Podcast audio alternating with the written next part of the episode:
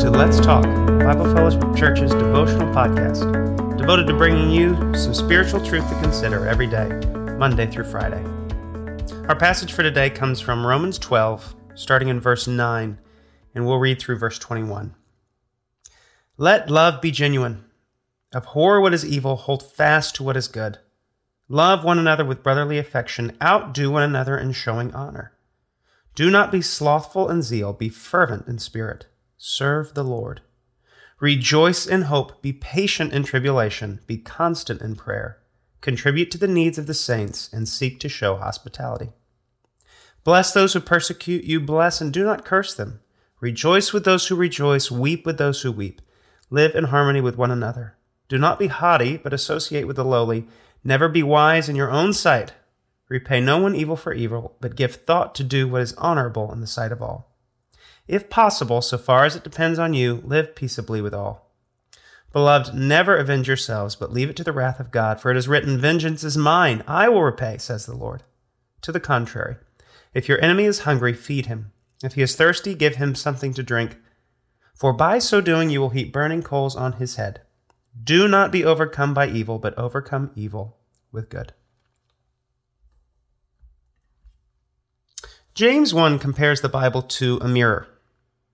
It's the famous passage where we are told to not only be hearers of the word, but doers of the word. James says if you only hear the word and don't do anything about it, it's like someone who looks at their face in the mirror, walks away, and immediately forgets what he looks like. Scripture tells us what we look like, or sometimes more accurately, what we don't look like. This lens is helpful for me with list passages, like the one we just read from the book of Romans. My ESV Bible has a heading over this section that reads, Marks of the True Christian. So let me hold up the mirror and see if I look like the person described here. And what I do is see which of these characteristics convicts me the most. That might be what God is trying to reveal to me that I need to be laying before Him in surrender, in humility, and asking for help. And I'll tell you which ones did the last time I read this.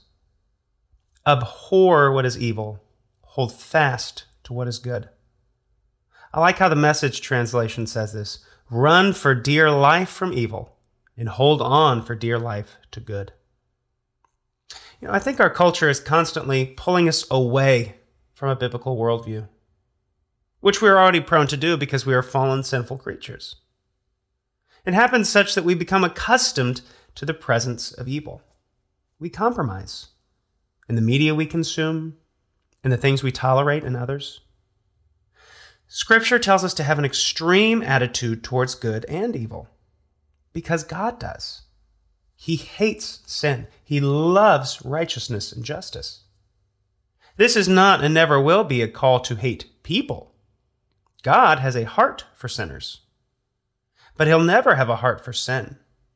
He'll never have a soft spot for evil, and neither should we.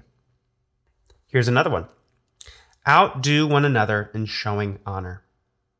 I love this way of saying, look out for others above yourself.